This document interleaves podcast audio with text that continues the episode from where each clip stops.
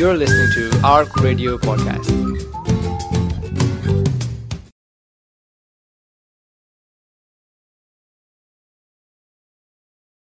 Mm-hmm.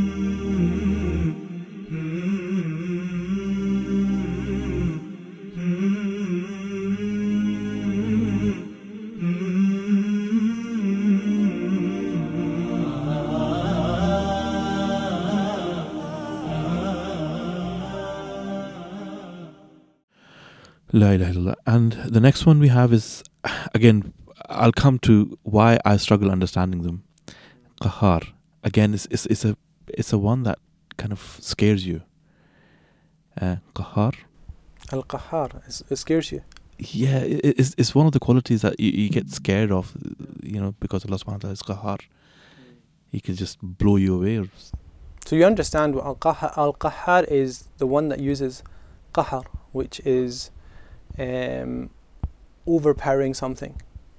And usually it's it's Al Qahar is used in terms of the one that breaks. I think as Imam Qushayri mentions that it's the one that breaks the backs of enemies. In other words, it's overpowering but against something specific. So Qahar is not a quality that encompasses every part of creation, like every type of peop people, good people and bad people. Al Qahar is there specifically to to repress n- negative people or negative energies. So that's the kind of quality. So you're scared of it, but that's the whole point of the names of God are names of majesty and names of beauty. Some Okay, so are this, beaut- this is Jalal. this is Jalal, this is ultimate Jalal. وَهُوَ الْقَاهِرُ فَوْقَ عِبَادِي The Quran says that He is Al-Qahar above His servants. Servants here doesn't mean people that worship Him. Ibad here means His creation. All of creation, they're all under His uh, control. And Al-Qahar is interesting because we can become Qahar as well. We can we can use power over over overbearing force. And the Prophet ﷺ used to always warn against that. There's a famous story of in the in the conquest of Mecca al-Mukarramah. There was a um, wrestler called Rukana uh, al-Qurashi, uh, and he was known to be a wrestler, famous wrestler in, in, amongst the Quraysh. He came to the Prophet ﷺ and said, "If you if you manage to wrestle me and when I'll become Muslim." And the Prophet ﷺ took him and took him down, hmm. in, in front of the eyes of all the people watching. And Rukana dusted himself and thought he didn't know what happened. He came back, and the Prophet said, "Remember the, the promise. So if if if if I win, if if you if if if you beat me, then I, I become Muslim." And the Prophet took him again. Next thing you know, he's on his he's on his neck. And it happens three times. And Rukana, one of the narrations says he got up and says, "I testify that you're a sorcerer, you're a magician." Subhanallah. But the thing is, he f- Rukana felt that al al qahar, which is power and force, you know, might is right, kind of that was that way, way that you win. The Prophet showed him, if you want a, a sign, this is a sign that I can be overpowering, but that's not how you convince somebody.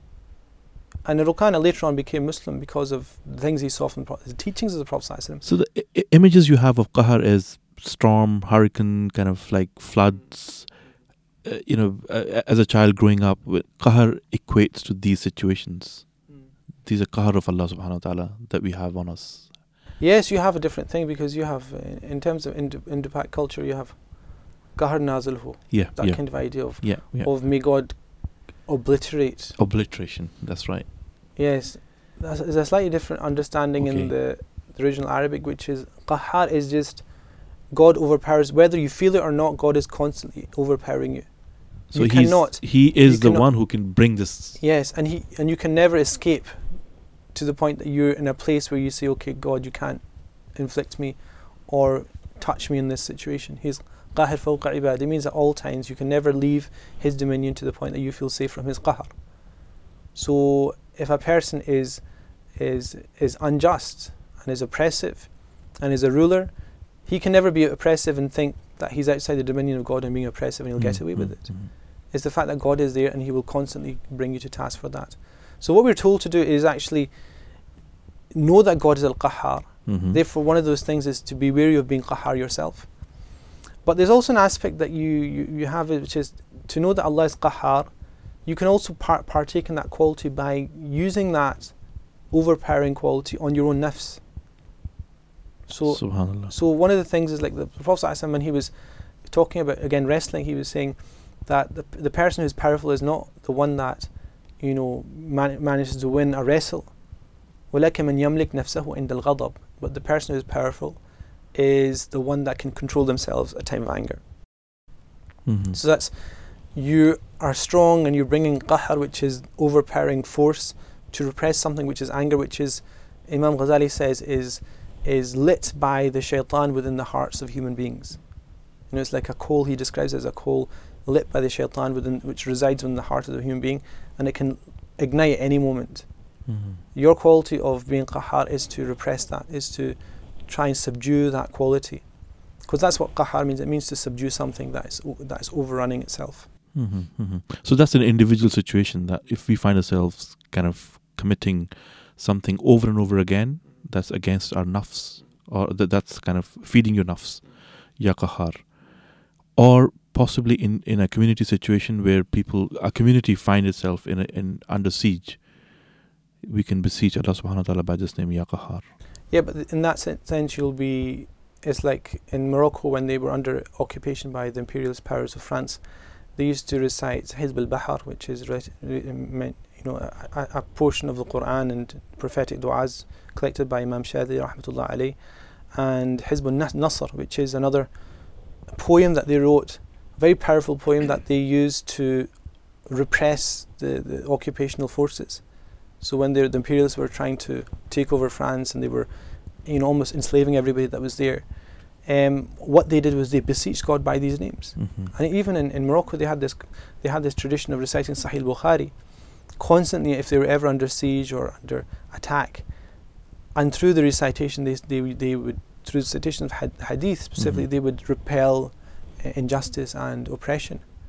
So mm-hmm. our culture has always been one where you, you you've recognized the, the, special taste of these names, the very special quality of these names, and fadu'uhu had that quality of we have to you make use of them, take use of them, own, have ownership of them specifically.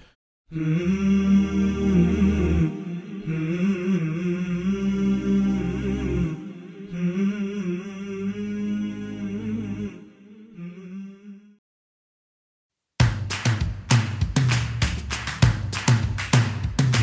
For more information and to listen to more podcasts, visit us at arc.score or check out the Arc Media app.